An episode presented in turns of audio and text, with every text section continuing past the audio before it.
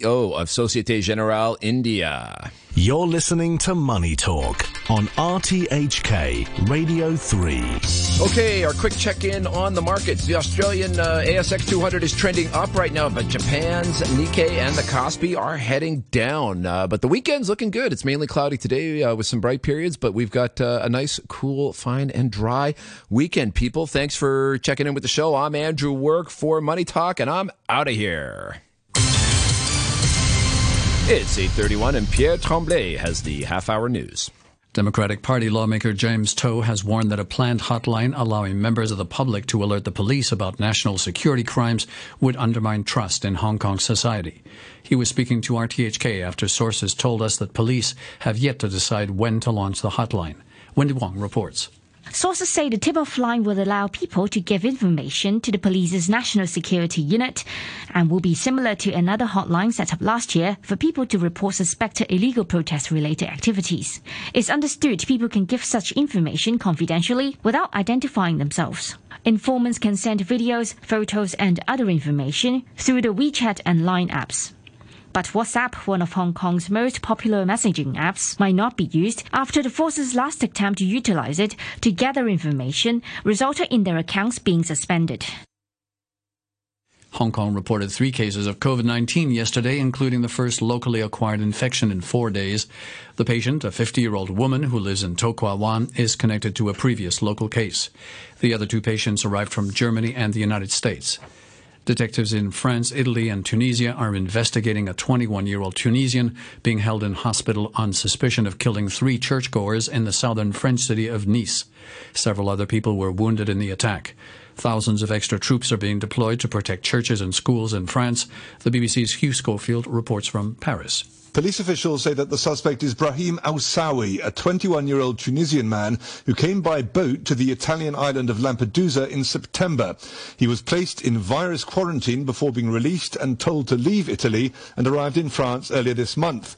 At Nice this morning, he's believed to have entered the Notre Dame de l'Assomption Basilica and killed three people with a knife, two women and a man.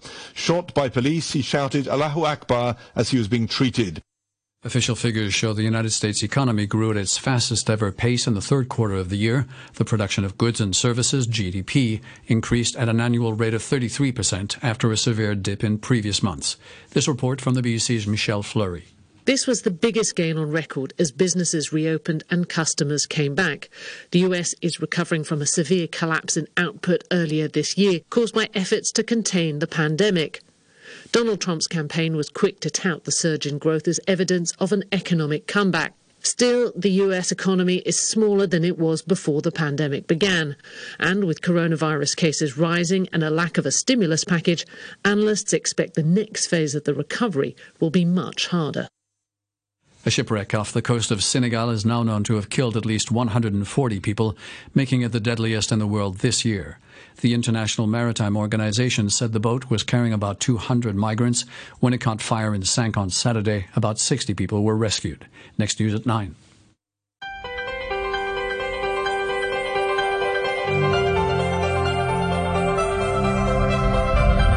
Good morning and welcome to Backchat. I'm Hugh Chiverton and your co-host today is Danny Gittings. Danny, good morning to you. Good morning. Today we're talking about the Hong Kong 12.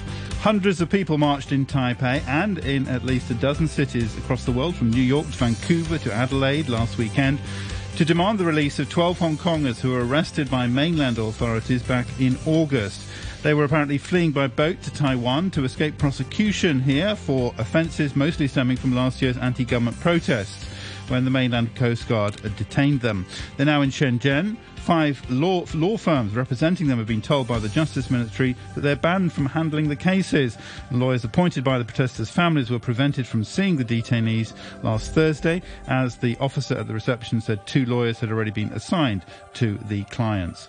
Well, are the 12 simply criminals fleeing justice? What do you think of the way they're being treated? What do you make of the international attention? Should the Hong Kong government be offering them assistance? Email us with your thoughts. Our address backchat at rthk.hk RTHK. You can leave a message on our Facebook page. That's Backchat on RTHK Radio 3. Or you can call us, and our telephone number is 233 88266. 233 88266 is the number. Joining us uh, for the first part of the uh, programme, others in the second half, uh, we have now uh, Professor Ho Lok Sang, Senior Research Fellow in the Pan Sutong uh, Shanghai Hong Kong Economic Policy Research Institute at Lingnan University, Grenville Cross, a former Director of Public Prosecutions in Hong Kong, and Benedict Rogers, who's the Chief Executive of Hong Kong Watch. Benedict Rogers, let's go to you first. Uh, good morning, or rather good evening. Thank you for staying up to be on Backchat. My pleasure. Good, good, to be with you. I should explain. Sorry, he's in the UK. Oh, yes, he's in the UK. Yes, uh, which where it's very late tonight. Uh, now, why why is it you, have been helping uh, to organise uh, protests uh, over the, the, the, these these twelve? Um, why is there so interna- much international attention on this case? Well, I, I, think for a number of reasons. I mean, firstly, the fact that the twelve uh, embarked on this real act of desperation, which nobody would deny was was extremely unwise, but but was really a, an act of desperation. Um, uh, uh has captured in international uh, attention. Um, but secondly, the, the, fact that they are um, uh, detained in, in, mainland China uh, and denied access to the legal representation that their families uh, have chosen, denied access, it seems, to medical care uh, and denied access to contact with their families. Um, on those three grounds, you know, th- this is a, a, a, serious human rights matter, and, and, that's why the international community has rightly paid attention to well, it. Again, I mean, there are many other people detained in uh, mainland China. I mean, Canadians detained for two years. Many other cases, and many other uh, cases of um, injustices around around the world, and perhaps arguably even greater injustice than this right now. You you'd be aware of many cases yourself in Myanmar and so on. So, why focus so much on on, on these twelve? Well, I, I mean, firstly, it, we shouldn't focus on the 12 to the exclusion of all the other cases you've mentioned. They, they all absolutely deserve detention, uh, uh attention, um, and, particularly the, the two Michaels uh, that you mentioned. Um, but I think that this is a, um, a symbolic case because uh, if they are allowed to uh, just uh, um, be in jail in, in China and, and the world forget about them, uh, then in effect it, it, it leaves every other Hong Konger in danger of of arbitrary uh, arrest. And, well, hang on. Every other Hong Konger is not going to get on a speedboat and illegally speed into mainland waters, right? I mean, it's pretty clear they knew they were breaking the law when they did what they did, and you yourself said it was unwise. Well, it, it was unwise. Um, but we've seen further acts of desperation just this week in terms of a, a number of individuals trying to uh, seek asylum in the U.S. consulate and being arrested. So, I mean, the, there are, it, it is a clear uh, cry for help on the part of, of Hong Kongers, um, and uh, it, it, um, it, it is a sign to the to the international community that something fundamental is wrong in Hong Kong, that that people are um, desperate to get out, uh, and that if they are allowed to to just be arrested in in uh, by the Chinese authorities and, and be detained. Um, you know, p- potentially uh, others who, uh, in various ways, t- take such acts um, will also be in, in grave danger. Okay, uh, uh, uh, what has this got to do with the international community? Why is this any of your business? Well, I think for two reasons. I mean, first of all, Britain in particular has a responsibility under the Sino-British Joint Declaration to uh, to ensure that uh, the rule of law and fundamental freedoms uh, are upheld. Those, those, have been fundamentally undermined by the national security law, but we still have a duty to uh, to, to, do what we can to uh, protect uh, what remains of, of, Hong Kong's freedoms. Um, and, and, secondly, I, I think it, it, it relates to the international rules-based order, both um, the the breakdown of the joint declaration is a is a breach of the uh, international rules based order, but but also the um, the detention of individuals in China without um, due process, without access to lawyers of their choice, um, is uh, is a real concern for the international rules-based order, and that's why it should be of concern to all of us. Okay, let's bring in another of our guests. Uh, we also have with us uh, Grenville Cross, uh, former director of public prosecutions, who's been very critical of uh, Benedict Rogers in his writings on numerous occasions. Uh, good, mo- good morning, Mr. Cross. Yeah, good morning. Uh, your response to what you've just heard from Benedict Rogers? Well, nowhere, as I understand it, in the international rules-based order uh, are offense, uh, offences of violence, such as uh, the uh, suspects have been uh, accused of, or most of them have been accused of, are recognised or approved of. You have to remember that these are people who are accused of possessing and making explosives, of conspiracy uh, to wound, and arson, and other violence-related offences. they've been bailed by the courts of Hong Kong.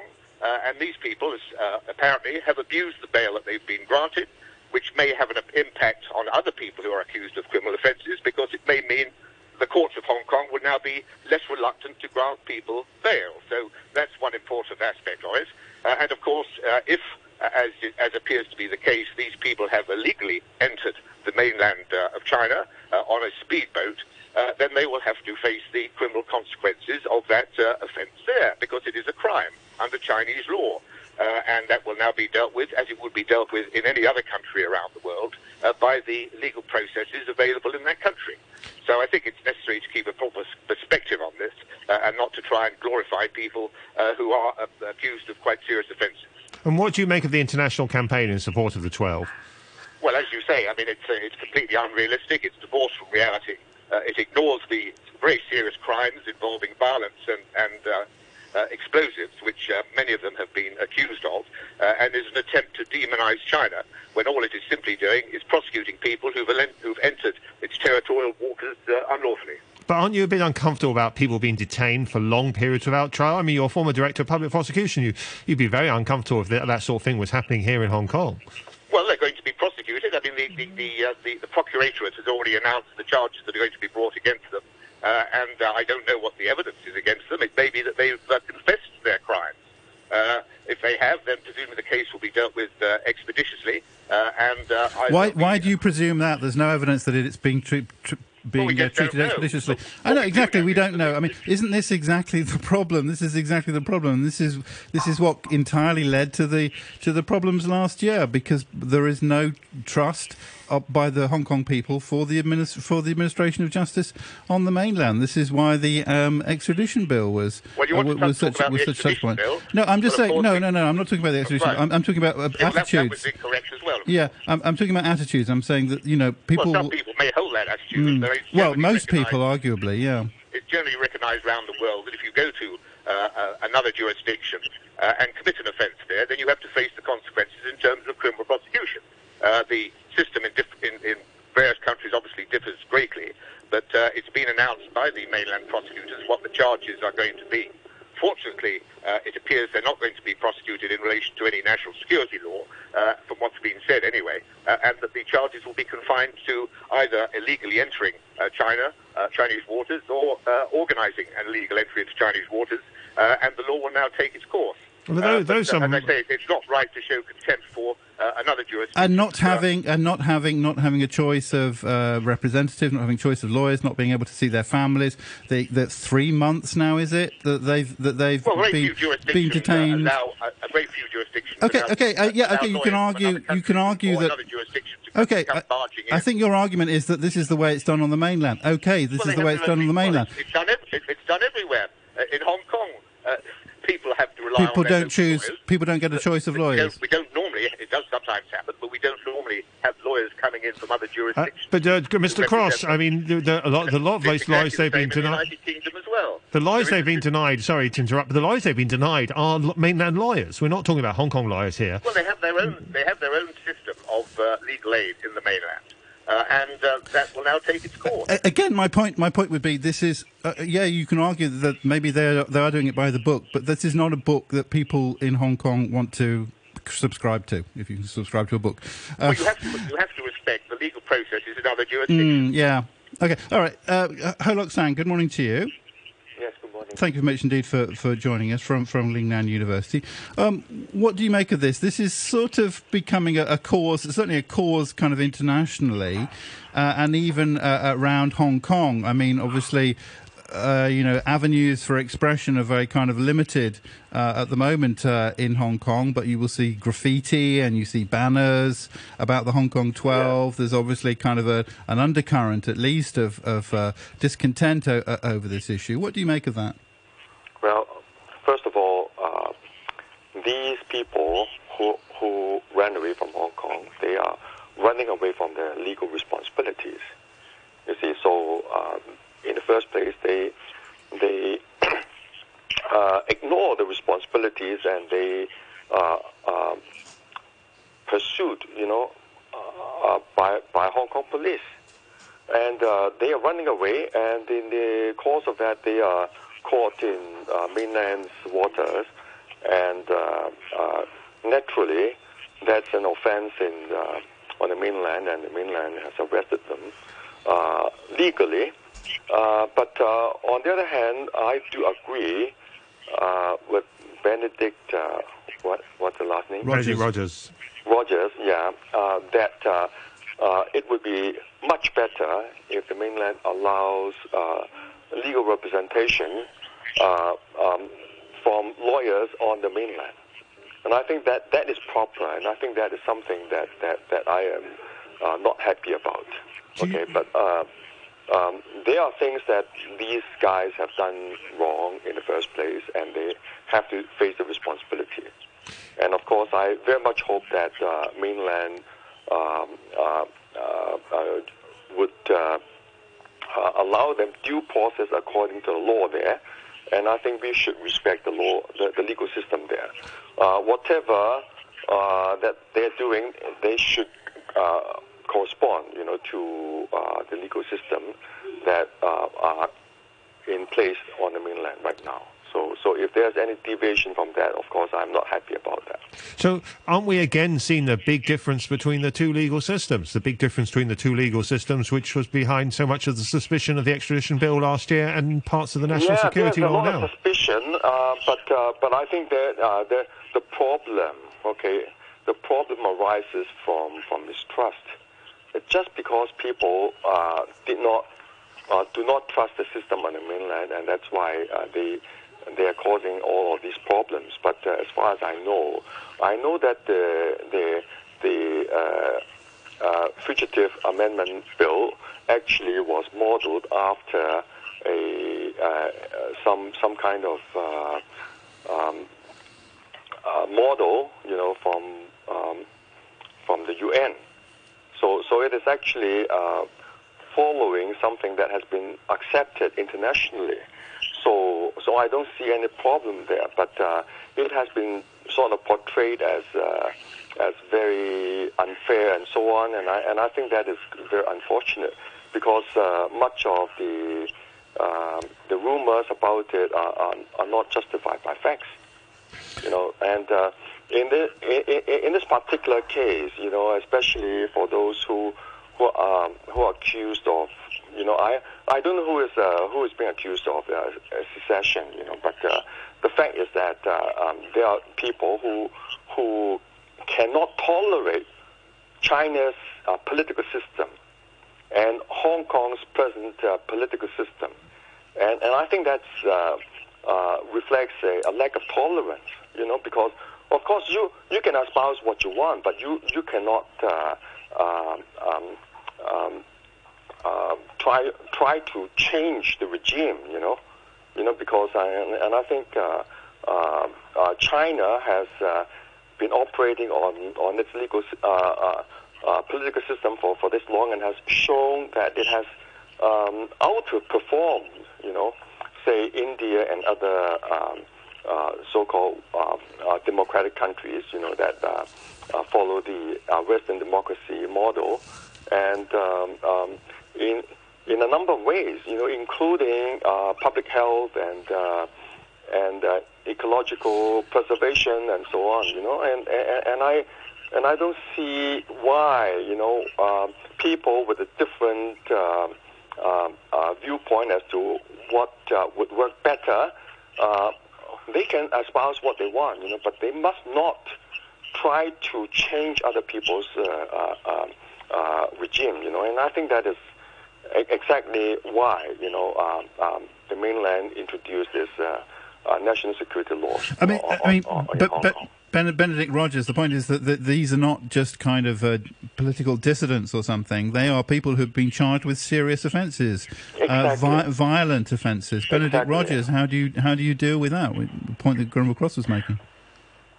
I, I would say two two things. I mean, firstly, uh, yes, they were charged in Hong Kong with those offences, and so they should be returned to Hong Kong uh, and face justice in the Hong Kong judicial system where they were charged. Um, the, the fact that they uh, tried to flee Hong Kong and were arrested um, potentially in Chinese waters, although I think that may be disputed where, where the waters where they were arrested were.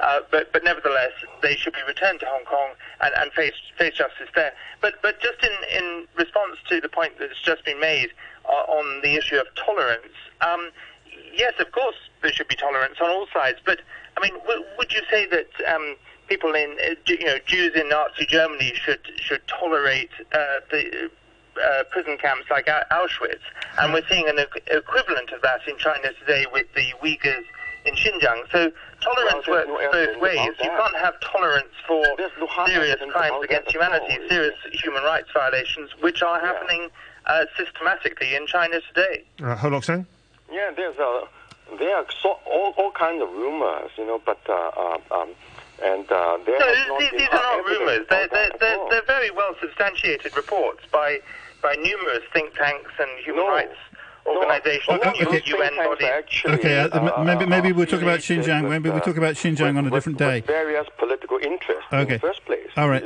So so so so there there there's a lot of uh, uh, doubts about uh, the authenticity of those uh, reports. And I okay I, and, okay. And we, sorry, we, we, we have talked those, about Xinjiang on, a, on other occasions. Was, was written by by someone who has a record of uh, yeah okay of, of bias. All right, can I can I share an email here and and perhaps uh, uh, Grenville Cross, you might want to um, respond to this. Martin says, apart from the abhorrent treachery that was demonstrated by the administration in the arrest of 12 Hong Kong people, to date no charges have been laid for dereliction of duty duty on the part of officers who tracked the fugitives to mainland waters but made no attempt to stop them leaving the territory. The responsibilities of police officers are to prevent crimes and uphold law and order, as stipulated under To section 10 of the Police Force Ordinance. Once the police had information or even suspicions that persons on bail are not allowed to leave the territory about to abscond, it was an act of misconduct in public office to allow the escape to go ahead. The boat could easily have been blocked and boarded in port or in local waters. Such interventions are carried out frequently to combat smuggling operations. Compare the response in this case to July when the police arrested a man at Hong Kong International Airport already on board a Cathay Pacific flight to London. This is before he'd been arrested and charged and was still legally free to leave the territory. This action was taken after a tip off. In the case of the 12, the sequence of events demonstrates prior knowledge of the plan, so the only reason for failing to apprehend the fugitives was clearly an act of gross malevolence. Hong Kong people must demand a full investigation of the saga and that failure on the part of the security forces to carry out prescribed duties be prosecuted. That comes from Martin. Grenville Cross?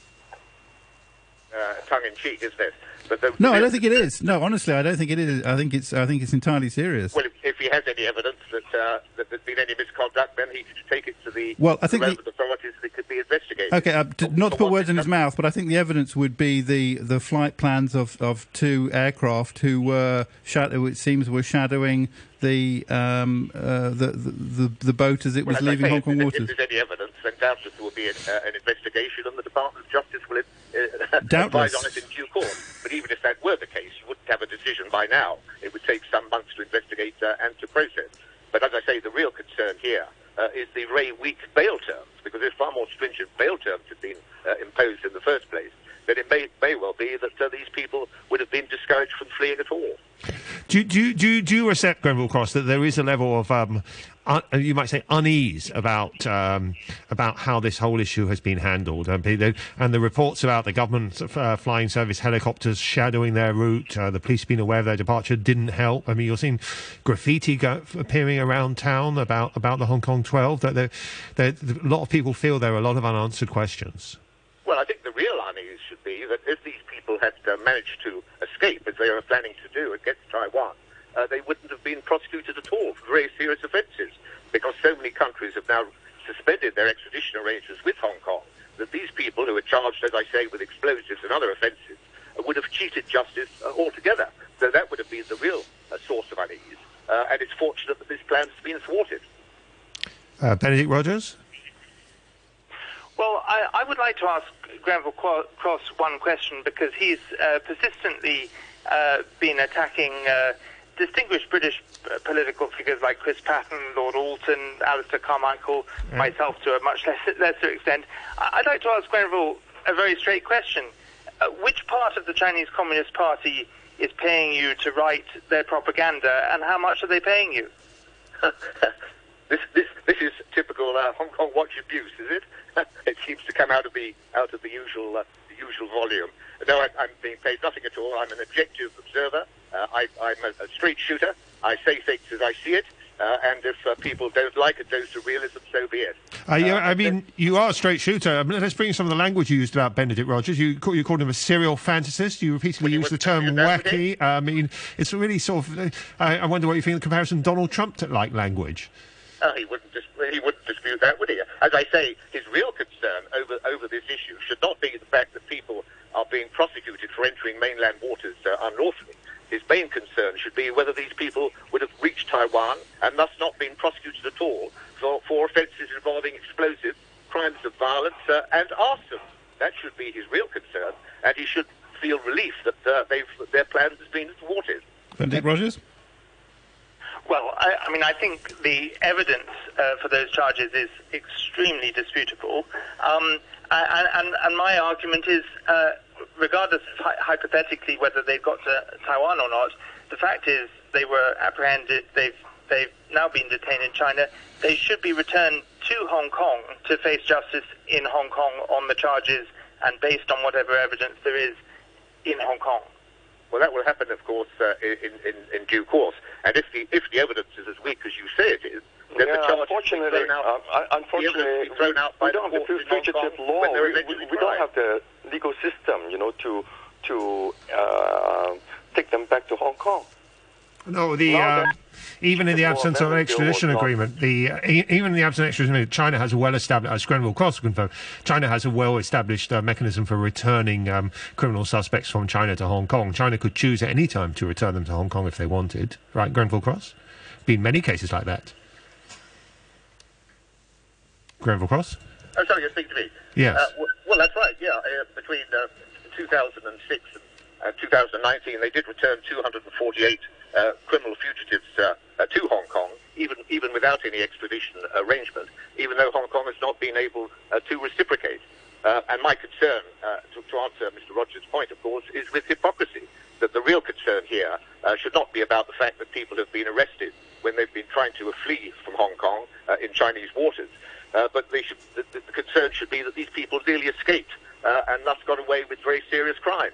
Uh, and to suggest otherwise, uh, as uh, Hong Kong Watch seems to, seems to be doing, is the height of hypocrisy. And it's the hypocrisy that concerns me Uh, in these in international uh, attitudes and campaigns which are being mounted.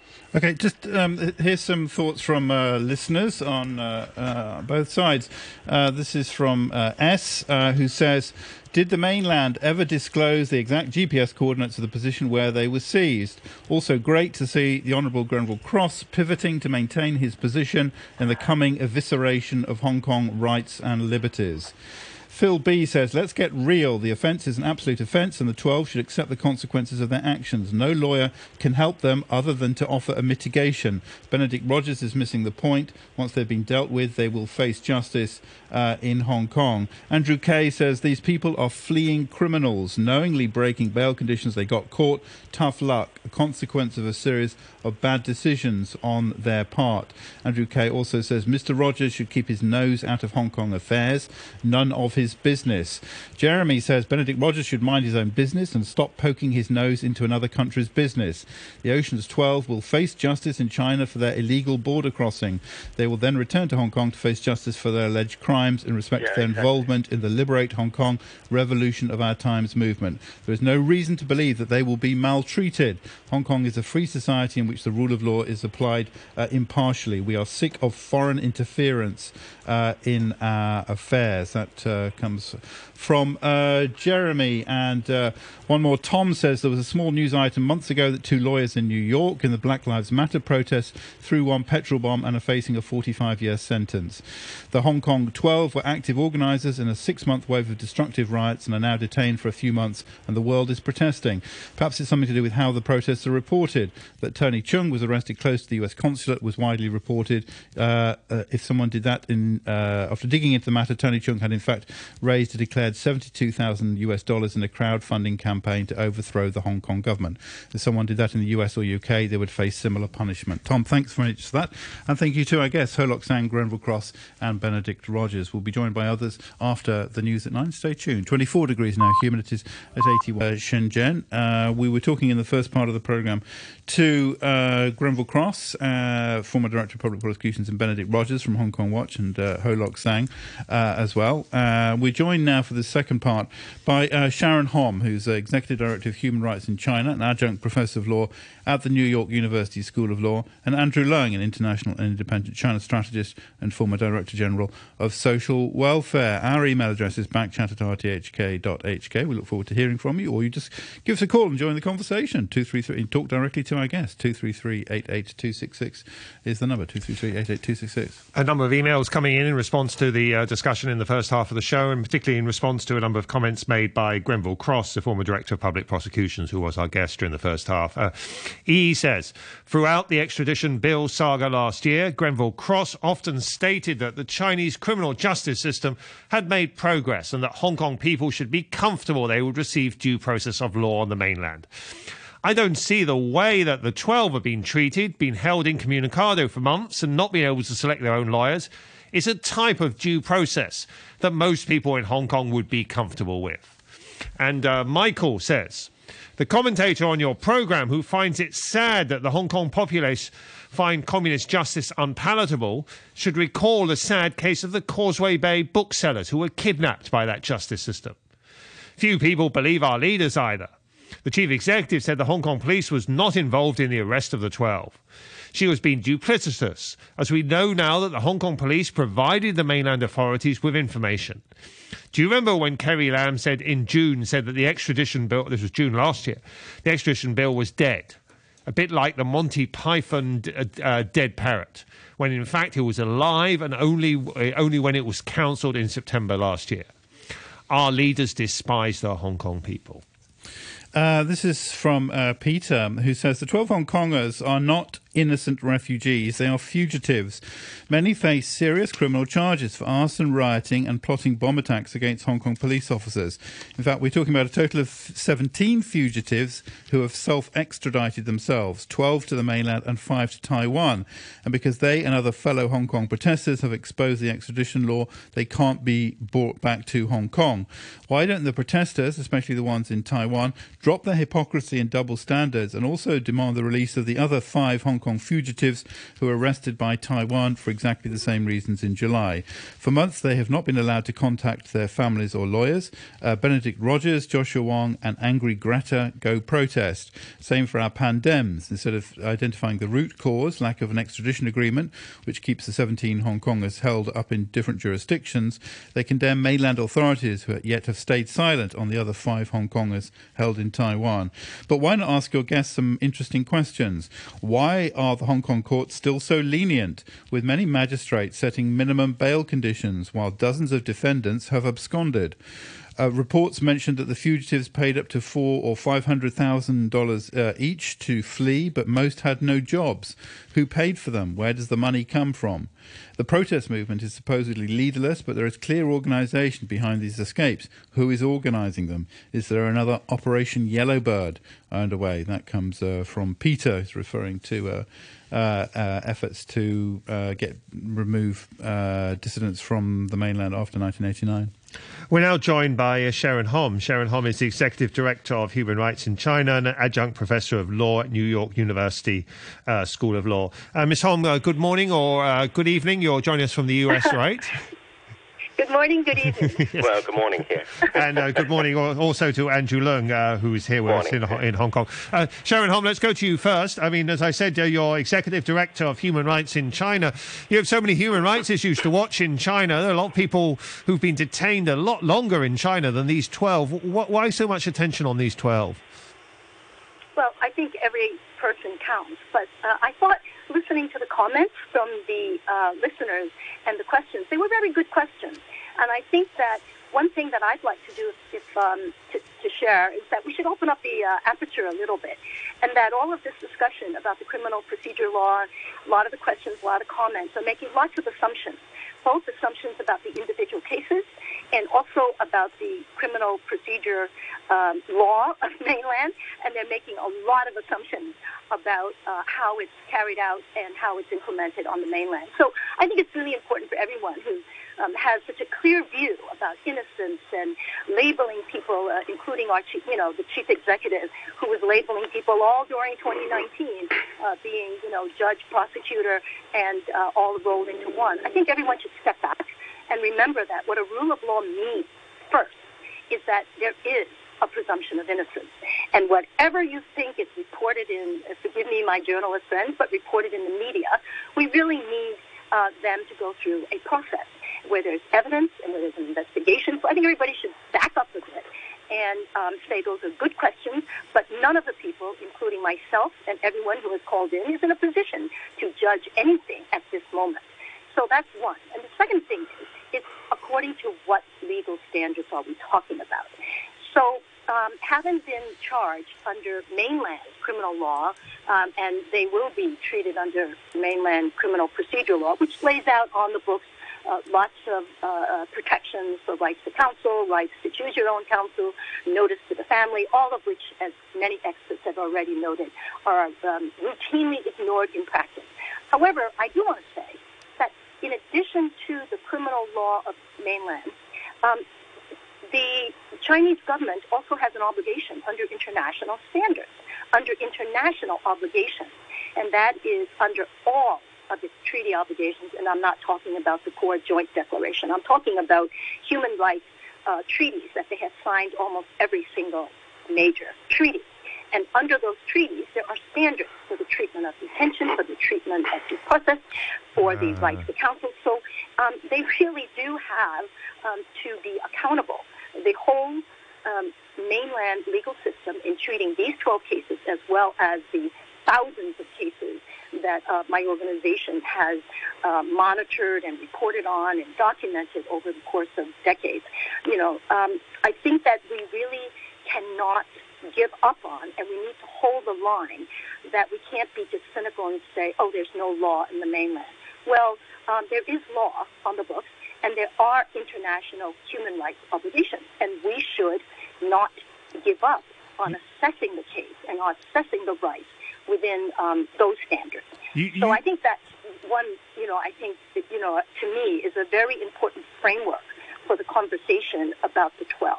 You, you keep talking about their obligations under international treaties that they've signed. and I presume you're referring to the International Covenant on Civil and Political Rights. Uh, you, you, you know perfectly well that they haven't ratified it, and um, that ratification is the stage where the obligations really come into force. And the reason they haven't ratified that's it is their legal system not, not, not, not ready for it yet. actually not accurate fully. I think that uh, it's very important they did sign it more than 10 years ago. But under the Vienna Convention on Treaties, this is an international obligation, when a, uh, a, a government signs an international treaty, they are actually under an international obligation uh, not to take any action that guts the spirit or provisions unless they say we withdraw our signature. Um, the other thing that's important is in every single international platform where the ratification has been raised as an issue, China has very carefully and sincerely um, um, uh, uh, reassured the international community that they are going to ratify, but they need to make sure that international uh, standards are going to be able to be applied, etc. Um, the other thing you should, um, I think it's important is that we have worked on cases where we have submitted individual cases to the Working Group on Arbitrary Detention, and um, these have to do with mainland cases. And we have cited the ICCPR standards. We have cited the Johannesburg Principles. And in the rea- uh, responses from the Chinese government on these cases, they have never, ever said what people are now saying. They have never raised an objection that they didn't ratify yet. They've never objected to the invocation of these international standards. What they have done is just say pro forma, they have been arrested, they have been investigated, they have been prosecuted according to law, they're criminals, blah, blah, blah, blah. So I think it's important that we remember that the Chinese government has not said these standards don't apply to us. Uh, rhetorically, yeah, they're they're like you know um, saying all these things about international standards and universal values, but the fact remains that in its actual engagement with the expert bodies who monitor the implementation, they don't show up at the torture committee, the rights of the child, the economic committee, and the human rights committee. Uh, now that you know they appear as Hong Kong SAR, comma, uh, you know, special region of the PRC. They don't stand there and say, we are not obligated to follow these standards. Instead, what the position is, we have complied. And then they try to convince the experts that indeed they have complied. So this preliminary question and objection that it doesn't apply to them is not raised by the Chinese government. It's only raised by, I don't know why, others.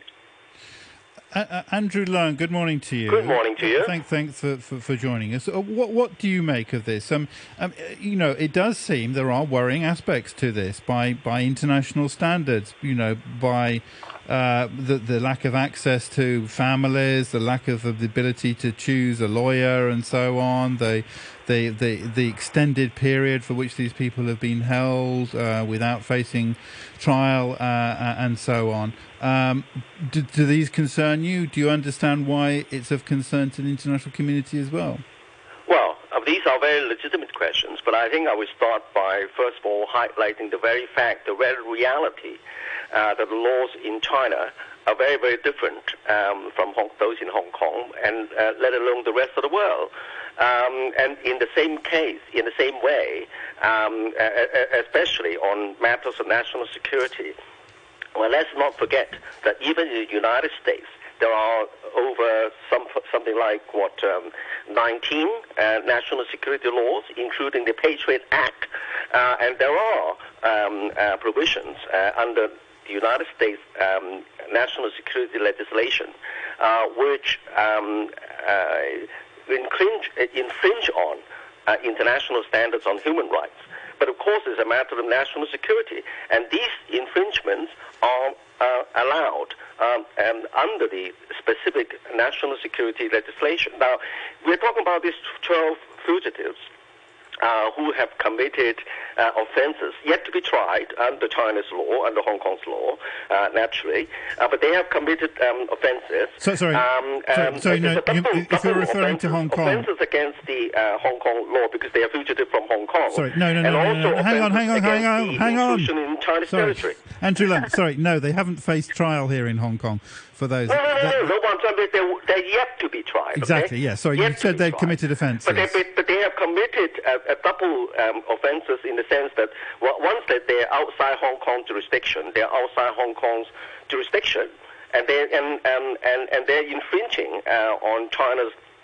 Uh, territorial law, but then there are these charges under Hong Kong law, uh, matters of national security, uh, in in the sense that um, if circumstances are found that they would um, merit uh, trial um, un, uh, inside mainland, then there's also allowed under uh, China's national security law imposed on Hong Kong and also inside the mainland. So I think let's let's be. be Uh, sorry, are you saying they could face of this charge? Are you saying they could face charges on national security offences uh, in in the mainland?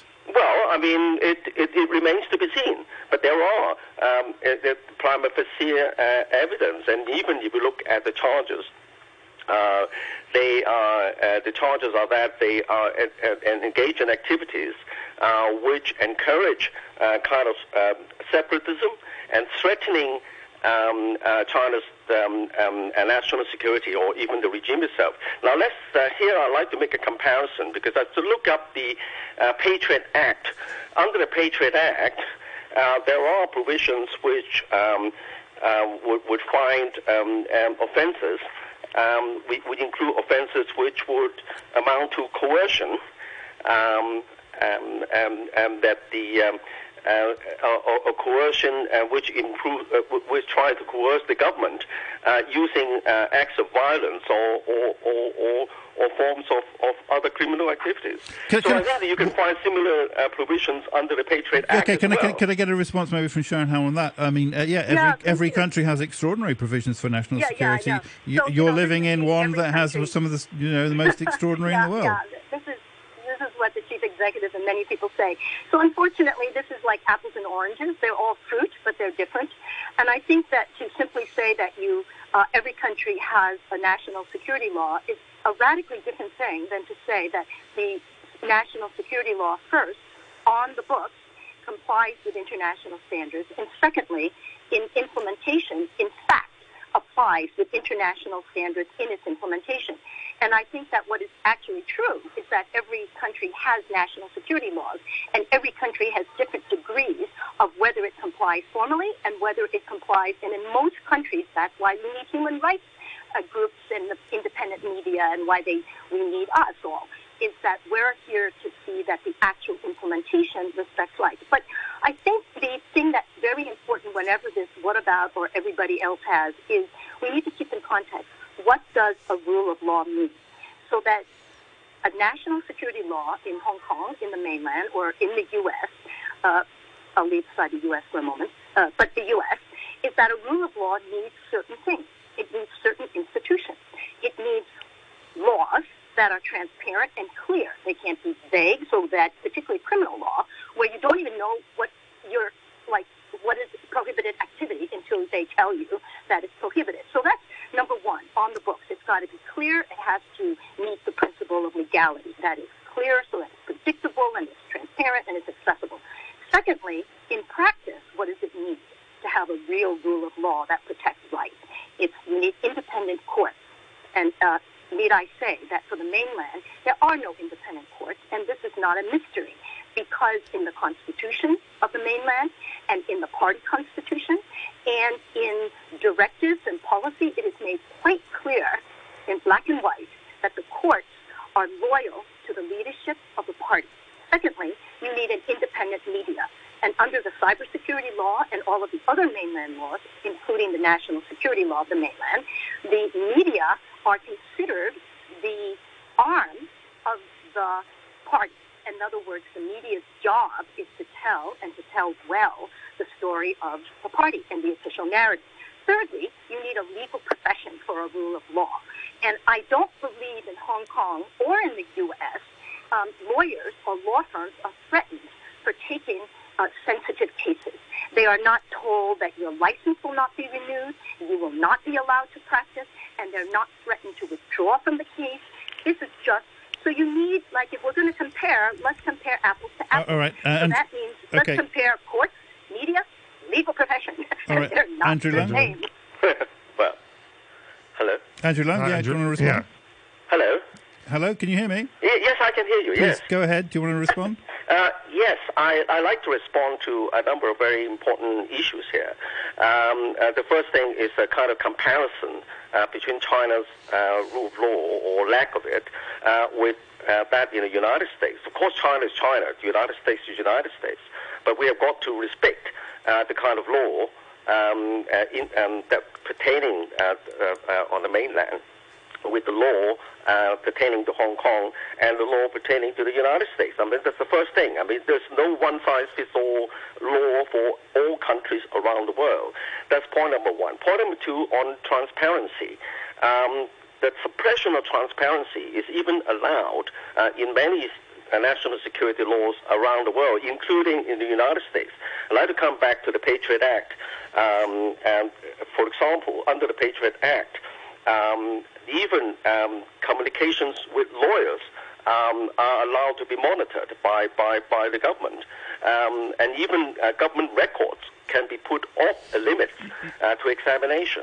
So I think that this, the, the, the suppression of transparency are enshrined in well, not only in the United States Patriot Act, but in other countries as well.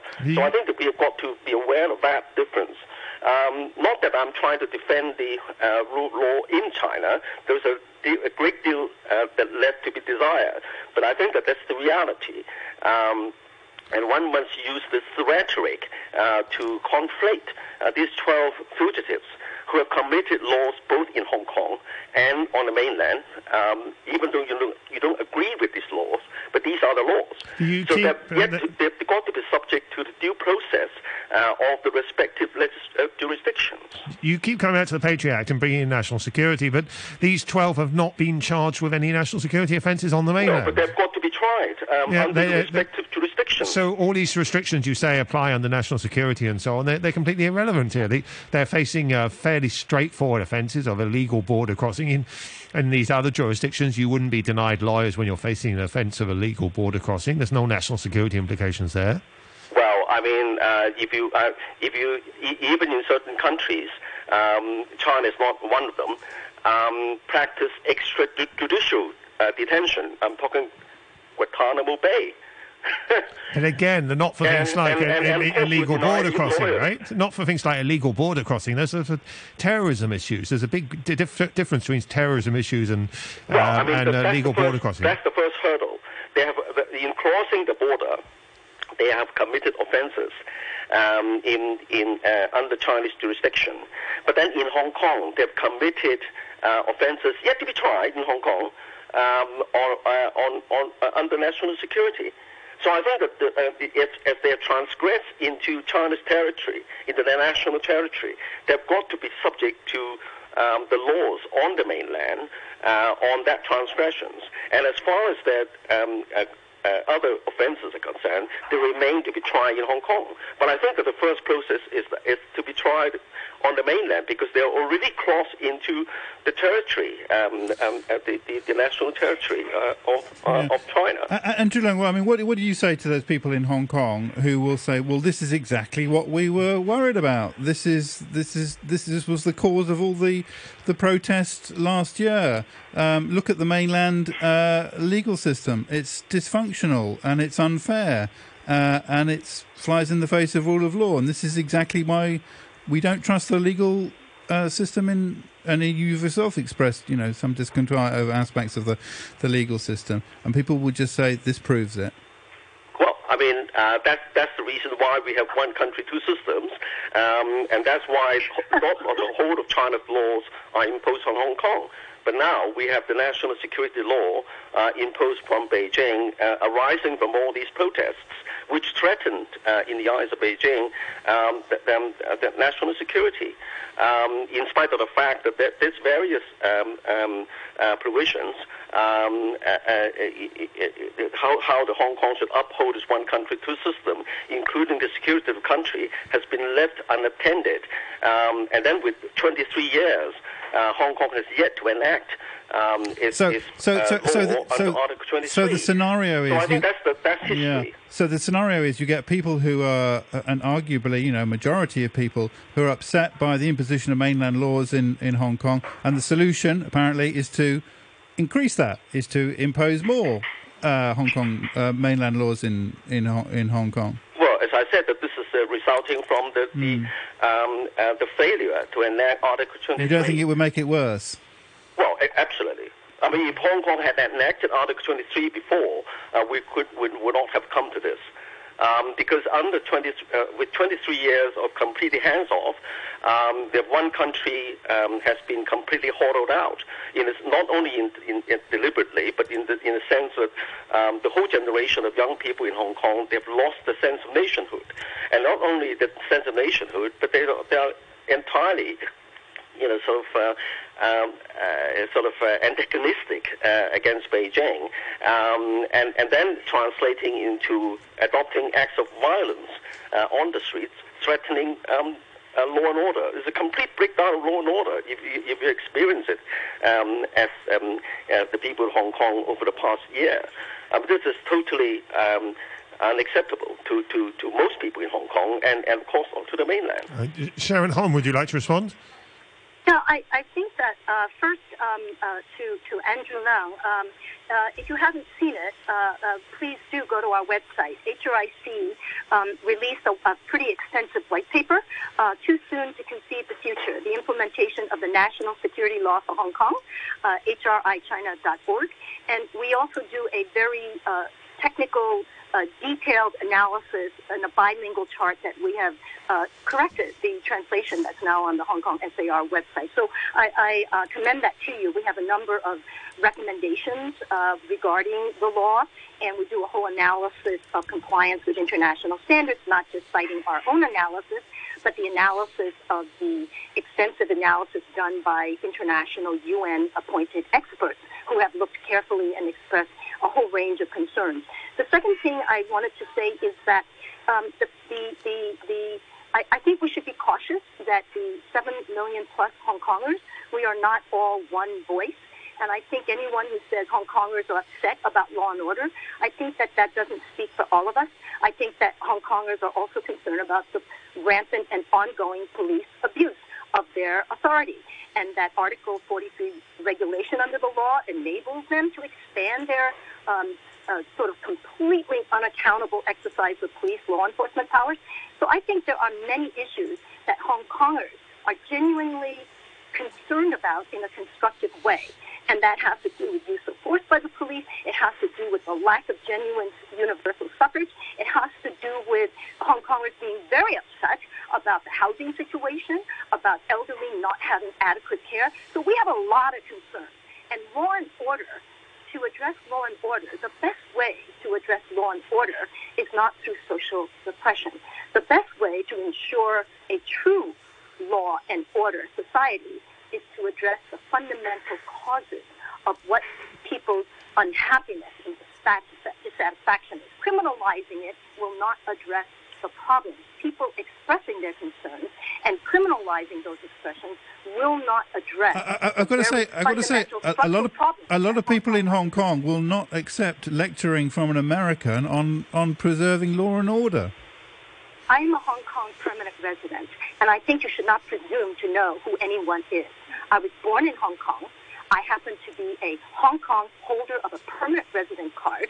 My family and generations are Hong Kongers, so I'm very sorry. I happen to, yes, hold a U.S. passport, but I am a Hong Konger, and you should not presume to tell anyone what they are.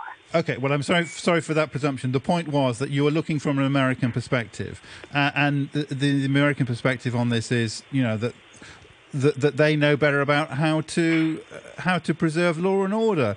But then looking no, at looking, at, looking at what's going on in the United States, a lot of people will say, "Well, you know, no, no, we we are a very law-abiding and peaceful uh, uh, country, and you're not." I think that, that, that that's not the point. The point is, I, it is not an American perspective. What I cited was international UN experts and UN guidelines on including on terrorism. That the best way to address terrorism, the Special Rapporteur on Counterterrorism, that is her whole report.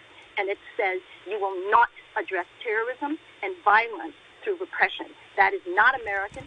That happens to be an international expert uh, we call them the, the, the, the, the special procedures. They, and then there were, back in June, 50 of them signed a joint statement, and they're not Americans. They are all international experts. So I really want to clarify that I am raising this from an international human rights law perspective, and we should distinguish that from trying to dismiss it by saying it's this or that. The fact remains that we have to look at this from an international human rights law perspective. We wouldn't say this about a trade dispute. We wouldn't say, oh, let's not look at the WTO. We wouldn't say about the South China Sea, not not look at the maritime law. We would say, let's look at international border uh, waters. Let's look at what the international maritime law says about what is Chinese waters. We would not say if China says that's our border, we would say, oh yeah, that's China's. We must respect what China says. We need to respect what international law says about those disputes, including human rights disputes. And that really is my main point. And I, that happens to, unfortunately, be a pretty steep um, uh, a conversation to have because so many people are not really slowing down to really learn about what those standards say and what are the mechanisms saying and what are the experts saying and then and then take issue with that. I mean, take issue with the expert analysis. Sorry, can I can I respond to that? I'm sorry, we're out of, we're out of time, uh, uh, Andrew Leung, for, for, for today, but it's a topic we will return to, uh, I'm sure. Uh, here's an email from Matthew who says On Grenville Cross, the ability of pro CCP spokespeople like Grenville Cross and Ho Lok San to shapeshift their arguments in a manner that fits the party narrative and furthers their own self interest is beyond the Orwellian. How could a former director of public prosecutions with a civilized background get to the point where he sees no issue with a defendant being denied the basic right to appoint their own lawyer? The backstory to this journey must be fascinating. And then there is the large body of evidence indicating that these 12 people were actually arrested in Hong Kong waters, which the government refuses to address by releasing radar records. I hope we are going to touch on this aspect. That comes uh, from Matthew. Thank you very much indeed for that. And uh, final uh, email. This is from uh, Lewis. Uh, who says um, a listener called Martin stated that police were negligent and committed offences by not stopping the 12 trying to leave Hong Kong and compared their case to smuggling. As an ex police officer, Martin should know very well that he is misrepresenting the situation. Until the 12 crossed the border, they would not have committed the offence of absconding, and proving preparatory acts were in support of their attempt to flee would have been very difficult. The 12 are alleged to have committed crimes in Hong Kong. As the saying goes, if you can't do the time, don't commit the crime. And Martin, you should change your name to Judas. That comes uh, from Lewis. Thank you very much indeed for that. I think I count at least four former policemen among our correspondents uh, today. Uh, anyway, uh, Lewis, thank you very much indeed keep, for, keep for them that coming. comment. Yeah, keep keep them coming. Uh, and uh, many thanks to uh, to Sharon Hom, there, Executive Director of Human Rights in China, and to Andrew Leung, International and Independent China Strategist, former Director General of Social Welfare. Thank you very much indeed, Danny. many thanks to you. I should let you know that next Wednesday, Danny and I will be here for an election special covering the results of the uh, U.S. Uh, election. The uh, Biden-Trump face-off should be should be interesting. Starts at eight. Starts at eight, and we're running it through until uh, one o'clock. Uh, so I hope you can join us then. No money talk, but uh, Peter Lewis will be involved in the presentation five hours of chat. Looking forward to it. The weather forecast before we go. Many cloudy, bright periods during the day. Temperatures up to 27 degrees. 24 degrees at the moment. The relative humidity, 80%. Have you registered for the $10,000 cash payout scheme? If you're a Hong Kong permanent resident aged 18 or above and have not yet registered, you may register electronically through a bank for direct payment into your sole named account. It's quick and easy. You may also register using a paper form or register through Hong Kong Post to collect a check. Registration is open until the end of 2021. Visit cashpayout.gov.hk for details. 9.34, the news now with Pierre Tremblay. The president of the European Commission, Ursula von der Leyen, said work should start now on preparing the infrastructure for a mass vaccination program across the entire region. She was speaking during a video conference call with EU leaders who called for vaccines to be made available Europe wide once they'd been approved. Detectives in France, Italy, and Tunisia have identified a 21 year old Tunisian man being